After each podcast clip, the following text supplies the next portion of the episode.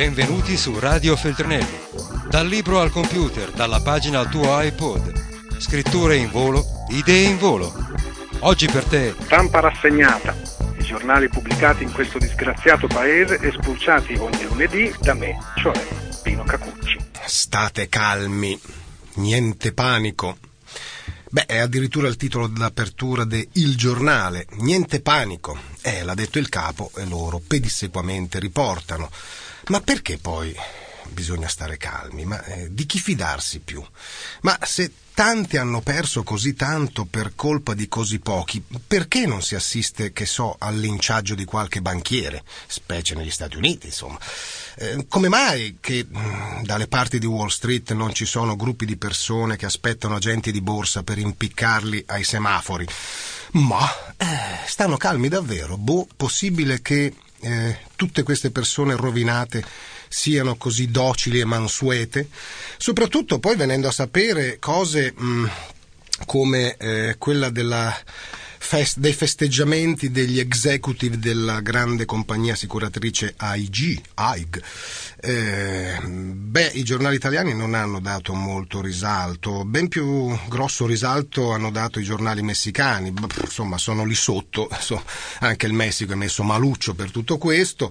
E poi sono andati a festeggiare in California, che una volta era messicana, almeno una metà se la, se la son presa anche di più, ma eh, questi signori che cosa festeggiavano? Beh, che sei giorni prima eh, con i soldi dei contribuenti erano stati elargiti 85 miliardi di dollari per eh, tentare di eh, mantenere a galla la AIG. E quindi a sei giorni dall'aver incassato questo sono andati a spenderne 500 mila, non dalla propria tasca, eh, 500 mila soldi dell'impresa in eh, un grande hotel mm, lussuosissimo in California. Perché? Perché dovevano rilassarsi. Quindi hanno affittato 60 suite eh, loro forse erano, non erano solo in 60, magari ognuno di loro, in base ai gusti sessuali, si è portato qualcuno, e eh, solo per l'affitto di queste suite hanno speso 200.000 dollari, ma ben 150.000 li hanno spesi per le cibarie. Mm, al bar si sono ottenuti abbastanza sobri, 10.000 dollari soltanto, ma ben 20, 23.000 li hanno spesi per pedicure, manicure, massaggi facciali e massaggi corporali. Ora, venendo a sapere tutto ciò, perché eh, non ci sono dei tentativi di linciaggio, non si capisce. E ehm, vi ricordate il personaggio di Gordon Gecko, eh, interpretato da un bravissimo Michael Douglas, che ci vinse l'Oscar? Eh, Gordon Gecko, il eh, multimilionario, agente di borsa e tante altre cose, insomma, speculatore, ecco, che eh, addestra il suo apprendista Bud Fox, impersonato da Charlie Sheen, ehm, si intitolava Wall Street, quel film di Oliver Stone, è di vent'anni fa. E eh, Jacko, eh, Jacko Douglas diceva alla... Mh, mm, rispondeva, eh, cioè diceva al suo apprendista che eh, Wall Street era un'illusione diventata realtà. E quando Bud Fox gli chiede mh, mm, fino a che punto si può spingere questa ingordigia, se c'è un limite, quando è che sarà sufficiente, Geco eh, risponde che non c'è un limite. E gli dice cose del, del tipo ma non sapevi che l'1% del paese del, de, della popolazione di questo paese, degli abitanti del, di questo paese, l'1% è proprietario del 50% di, dell'intera ricchezza e che il, oltre il 90% degli abitanti del paese sono stati convinti che il mondo va così. Io non produco nulla, dice Gecko. Ehm, gioco solo con quello che hanno creato gli altri e tu non sarai mica così ingenuo da credere di vivere in una democrazia. Questo si chiama libero mercato. Ecco così, mm, in maniera profetica, Oliver Stone vent'anni fa. Stamattina mi sono ricordato di Oliver Stone perché la fascia rossa dell'unità eh, riporta una sua dichiarazione. Mm, Bush ha cambiato l'America e il mondo, ha trasformato profondamente le nostre vite.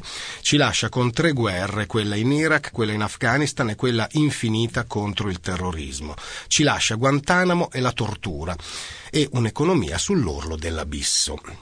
Così Oliver Stone, ma ehm, secondo me insomma si esagera, non è che mh, sia tutta colpa di Bush, via adesso. Eh, cioè, quel povero scemo come può aver fatto tutto questo? E visto che Wall Street risale, il film, eh, risale a vent'anni fa, eh, insomma, eh, almeno in questi vent'anni eh, è stato creato questo abisso in cui sta precipitando l'economia e eh, non ci sono stati solo i repubblicani al governo, insomma tutti i governi mh, che si sono succeduti a Washington, al governo del mondo, eh, sono stati complici di tutto questo e hanno anche lucrato da tutto questo. Ma insomma, ora eh, vediamo che fine eh, fanno eh, gli Yuppi, Par- pare che non finiscano mai, insomma si riciclano continuamente. Il Corriere della Sera è andato a chiederlo a Jay McInerney, non so se eh, vi ricordate, ehm, esordì appunto con eh, questo romanzo Le mille luci di New York in cui parlava di questi eh, giovanissimi rampanti, pieni di soldi e imbottiti di cocaina. Il titolo è Yuppi addio, la parabola degli anni Ottanta si rispecchia nel crollo di oggi. Sì, però il suo lunghissimo eh, articolo, di, che occupa due pagine, si conclude così, di Jay McInerney. Esiste ancora probabilmente qualche manipolo di operai sindacalizzati a Brooklyn e nel Queens che tracannano birra e se la ridono di chiunque frequenti una palestra o vada a chiedere un caffè in un locale che non sia la latteria dell'angolo, ma in generale la cultura yuppie si è tr- tramutata nella cultura comune, se non nella realtà, quantomeno nelle intenzioni. I baccelli degli alieni hanno invaso il mondo. L'ideale della raffinatezza, la venerazione delle grandi marche, dei capi griffati, il culto della perfezione fisica attraverso ginnastica e chirurgia, vi sembrano forse le pittoresche abitudini di un clan ormai estinto? Ecco appunto. Ehm è un po' come il berlusconismo, non importa che lui ci sia o meno, ormai è troppo tardi, i cambiamenti sono entrati nelle abitudini eh, di molti, mm, se non di tutti. E i titoli al riguardo, per esempio il Corriere della Sera, Europa, una rete anticrisi, si parla in tutte le aperture dell'Europa che eh, sta facendo trincea la Repubblica, la trincea dell'Europa. La stampa banche salve per un anno, oh che bello, per un anno si può sguazzare nella eh, spensieratezza. Eh, meno ottimista l'unità, Europa, virgola, piccolo accordo contro la crisi. Il vertice UE dà via libera alle garanzie statali sui prestiti interbancari per un anno. Poi, beh, poi speriamo che eh, più persone tra voi siano andate a vivere in un luogo ehm, più tranquillo di questo. Comunque, piano in sei punti, Sarkozy, ma niente regali ai banchieri. E staremo a vedere. Oggi il giudizio dei mercati. Il titolo più esilarante è quello del resto del Carlino. Ora è guerra agli speculatori. Eh, certamente, proprio una guerra fanno agli speculatori. Or dunque, andiamo con disordine. Ecco, Repubblica l'articolo di Federico Rampini, l'arma nucleare, si riferisce a questa rete, questa trincea, insomma questa, ehm, ai risultati di questa riunione che ehm, vengono definiti come una sorta di ombrello nucleare, sotto una pressione inaudita Nell'attesa snervante del verdetto dei mercati di oggi, il vertice europeo ha partorito finalmente un piano. Per scongiurare nuove catastrofi nelle borse si doveva voltare pagina rispetto alla cacofonia con cui l'Unione aveva affrontato le prime ondate dello tsunami finanziario. Poi eh, all'interno prosegue. Mh, mm, in maniera poco ottimista, a un certo punto scrive Rampini, un primo problema è questo, il vero onere dell'ombrello nucleare di garanzia nucleare, tra virgolette, insomma, di garanzia e delle nazionalizzazioni al momento non lo conosce nessuno, rischia di essere molto elevato. Non tutti gli Stati europei hanno gli stessi mezzi per affrontarlo. La situazione delle finanze pubbliche in Italia è tra le peggiori. Un'altra zona d'ombra nel piano europeo riguarda le nuove regole contabili promesse alle banche, perché non debbano scaricare subito sui loro bilanci le voragini di perdite create dai titoli tossici. Se questo sarà un regalo ai banchieri, un liberi tutti, un'indulgenza plenaria per attribuire a quei titoli dei valori generosi, sarebbe un grave errore foriero di nuovi abusi e chi li impedirà questi abusi in un paese in cui praticamente non c'è neanche più l'opposizione. Ehm, ma eh, vogliamo andare a vedere, mh, mm, non so se vi interessa, che cosa significano queste parole che si continuano a usare, che sono derivato futures, hedge fund, subprime, bolla. Eh, ce lo spiega in un vademecum Carta, il settimanale che trovate in edicola, che dedica un eh, lungo, approfondito, interessante, illuminante e disperante eh, speciale sulla grande crisi, perché il capitalismo iperfinanziario esplode. E ci sono vari interventi eh, da um, Petrella, Fumagalli, Manes, Messina, eccetera. Sotto la banca il sistema economico nato nel 1971 con la fine del sistema di Bretton Woods sta crollando, ritratto di una crisi che nasconde qualche occasione, ma bisogna leggerselo tutto per andare a vedere quali occasioni. Beh, occasioni politiche, certo, no, non pensiate che carta vi dica come investire i vostri risparmi. Capitale, imprese, mercato, la crisi di questi giorni spazza via i tre pilastri del capitalismo di fine secolo, eccetera, eccetera, giorni contati. Sono vari titoli dei, dei vari interventi, finché arriviamo a parole in crisi.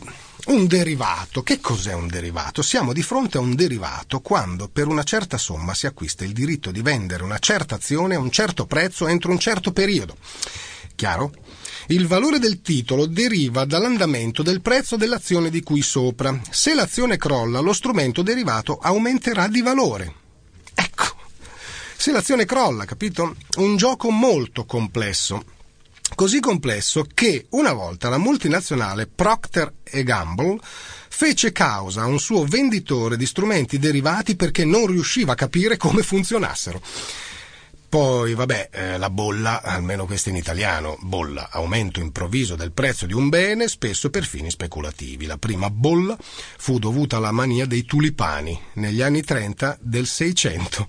L'ultima alle azioni delle imprese della New Economy, che fecero la fortuna di quelli che fecero in tempo a disfarsi delle azioni delle imprese telematiche. Ecco.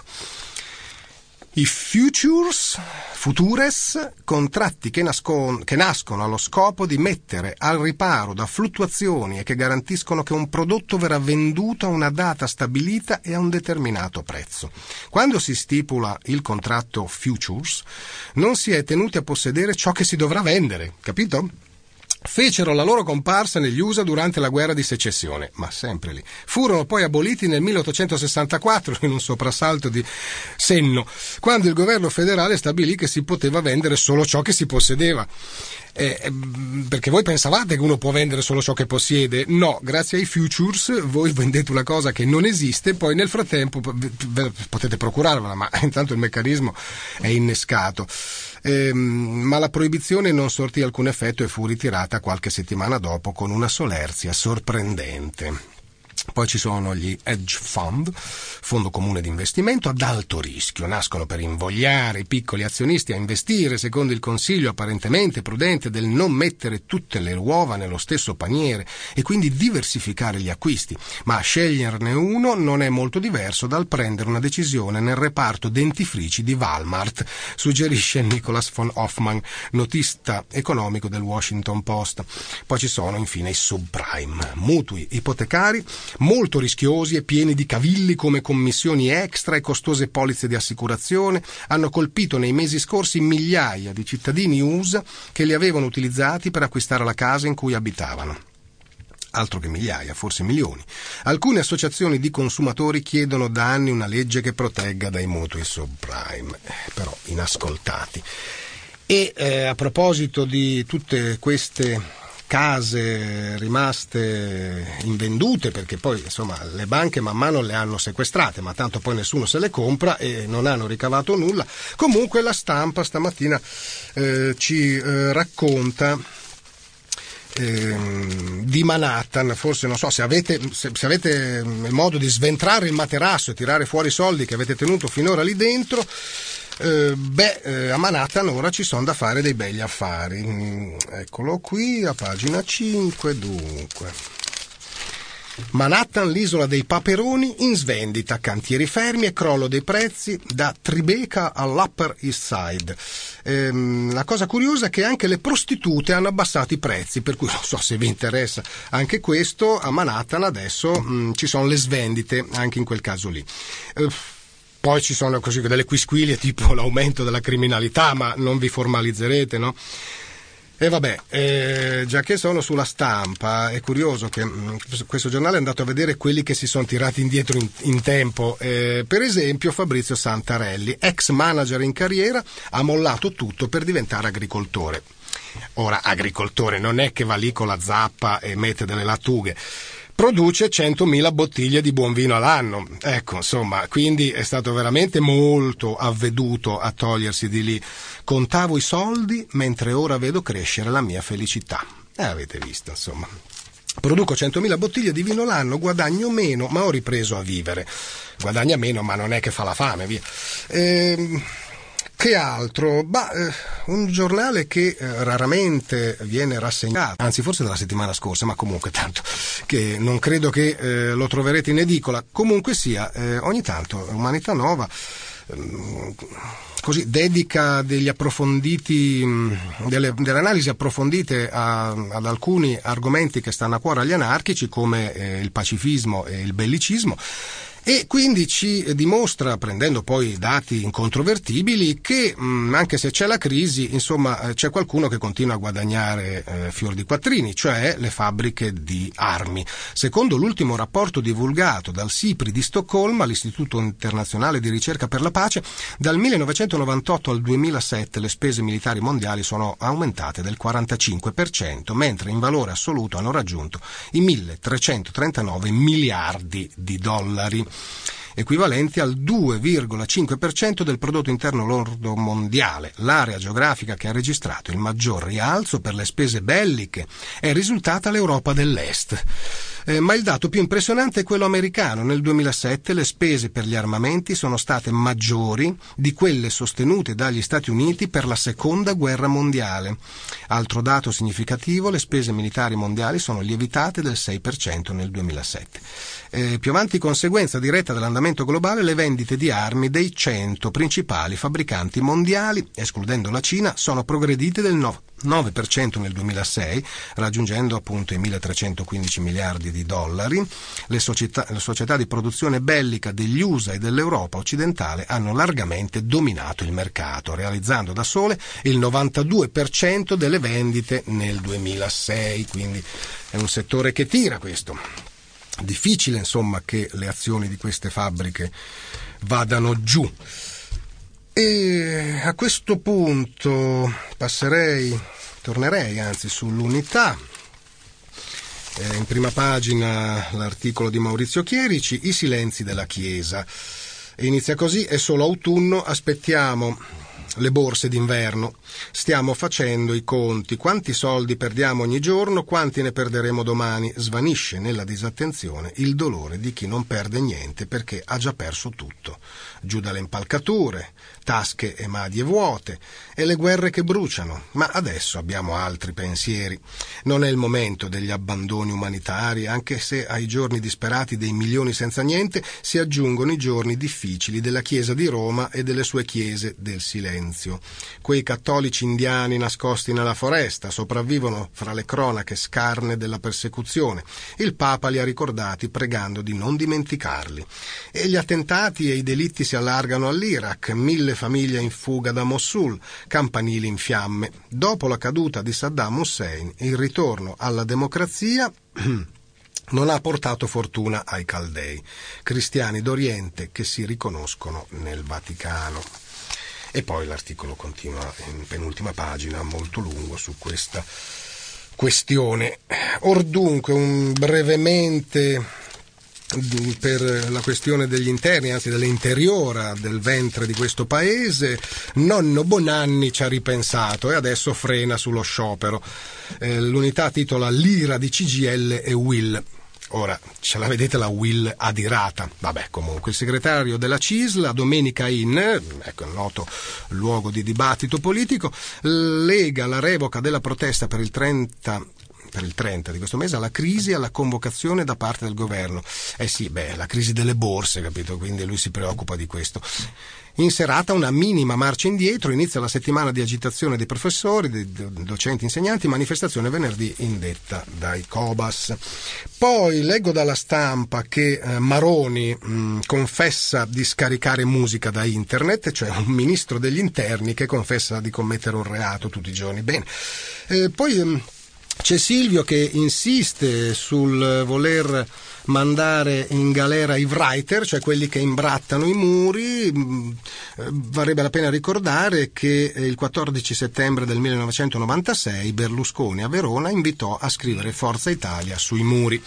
Ma che c'entra? Tanto tempo fa.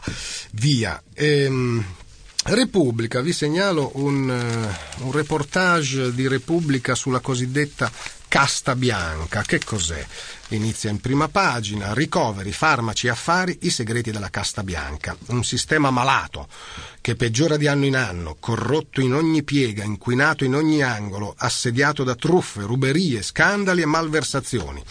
Cos'è Wall Street? No, è il sistema sanitario italiano, dove ogni azione, dalla prescrizione di un farmaco alla richiesta di un ricovero, dalla scelta di un'analisi clinica all'assegnazione di un posto all'ospedale, risponde alla pura e semplice logica del business, piuttosto che alla cura e alla tutela del paziente e poi la cosa prosegue all'interno, mm, si rifanno a un libro, dieci anni dopo il suo primo libro cult, un altro atto d'accusa di Paolo Cornaglia Ferraris, dal business dei ricoveri alla corruzione dell'industria del farmaco fino alle parentopoli. Eh, le parentopoli.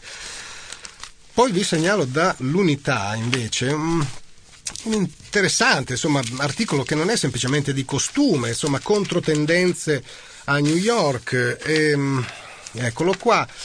I giardini di Manhattan si riferisce a questi critical gardens. Ehm, così precari e onirici, attivismo urbano, i cittadini del piccolo quartiere di Loisaida si sono ra- riappropriati delle aree abbandonate e le hanno reinventate. Ce ne parla Michela Pasquali in un saggio che uscirà mercoledì. Eh, mille e una storia di guerriglia gardens. Così come esiste Critical Mass, esistono anche i Critical Gardens, ovvero i giardini realizzati abusivamente da guerriglieri, mm, ovviamente tra virgolette, del verde su fazzoletti di terra abbandonati della città. Succede a New York come a Parigi, a Londra come a Pechino, dove nascono e muoiono continuamente degli orti urbani inediti e preziosi, piccoli o grandi, uno più fantasioso dell'altro. Sono spazi urbani indifferenti alle mode e trasgressivi. Di Guerrilla Gardens, nello specifico di quelli nati e coltivati in un piccolo quartiere di Manhattan, Loisada, nato alla fine dell'Ottocento per accogliere le grandi ondate migratorie, si occupa Michela Pasquali nel suo libro I giardini di Manhattan, storia di Guerrilla Gardens. Bene, ehm, detto ciò, eh, più o meno le cose che mi ero segnato su questi tristi quotidiani eh, ve le ho dette. Per concludere un paio di cosucce, queste sì, magari di eh, costume. Dunque, una da Repubblica e l'altra da La Stampa. Eccole qui, è tutta sta, sta carta, una tonnellata di carta distrutta inutilmente. Dunque, mm, no, la Repubblica va a intervistare la signora o signorina, non lo so, è signorina o signora la Carfagna, vabbè, poco importa. La ministra racconta in un volume i suoi miti politici, anzi non credo che l'abbiano intervistata, non hanno avuto questa fortuna, eh, semplicemente eh, leggono il suo libro e riportano alcune sue frasi. Mm, per esempio, la Carfagna sostiene che la Thatcher è il mio modello e poi basta giudicare le donne dal décolleté. Ovviamente a fianco alla foto della Thatcher ce n'è una ben fare pubblica della mm, signor o signorina Carfagna come leggo la didascalia soubrette senza veli eh, ma la conoscerete già quella foto lì eh, ma, insomma fa parte di un calendario e invece sulla stampa una pagina eh, dedicata alla bicicletta, eh, insomma, eh, meno male, però con dei risvolti curiosi. Pedalare sì, ma con stile. Al Cycle Show di Londra modelle con tacco 12, non so cosa sia un tacco 12, se 12 sono i centimetri, complimenti per andarci in bicicletta, e schiere di ciclisti di città, ecco c'erano anche le persone normali, materiali ultraleggeri per modelli compatti. Il salone La Crisi rilancia la bici, è trendy, avete capito? È trendy, oh, si risparmia e fa bene alla salute. Così, fa, fa, fa persino bene alla salute, ma l'essenziale è che sia trendy. Ehm, vabbè, comunque ci sono dei rischi tipo tutine supertermiche, materiali ultraleggeri, il narcisismo è in agguato.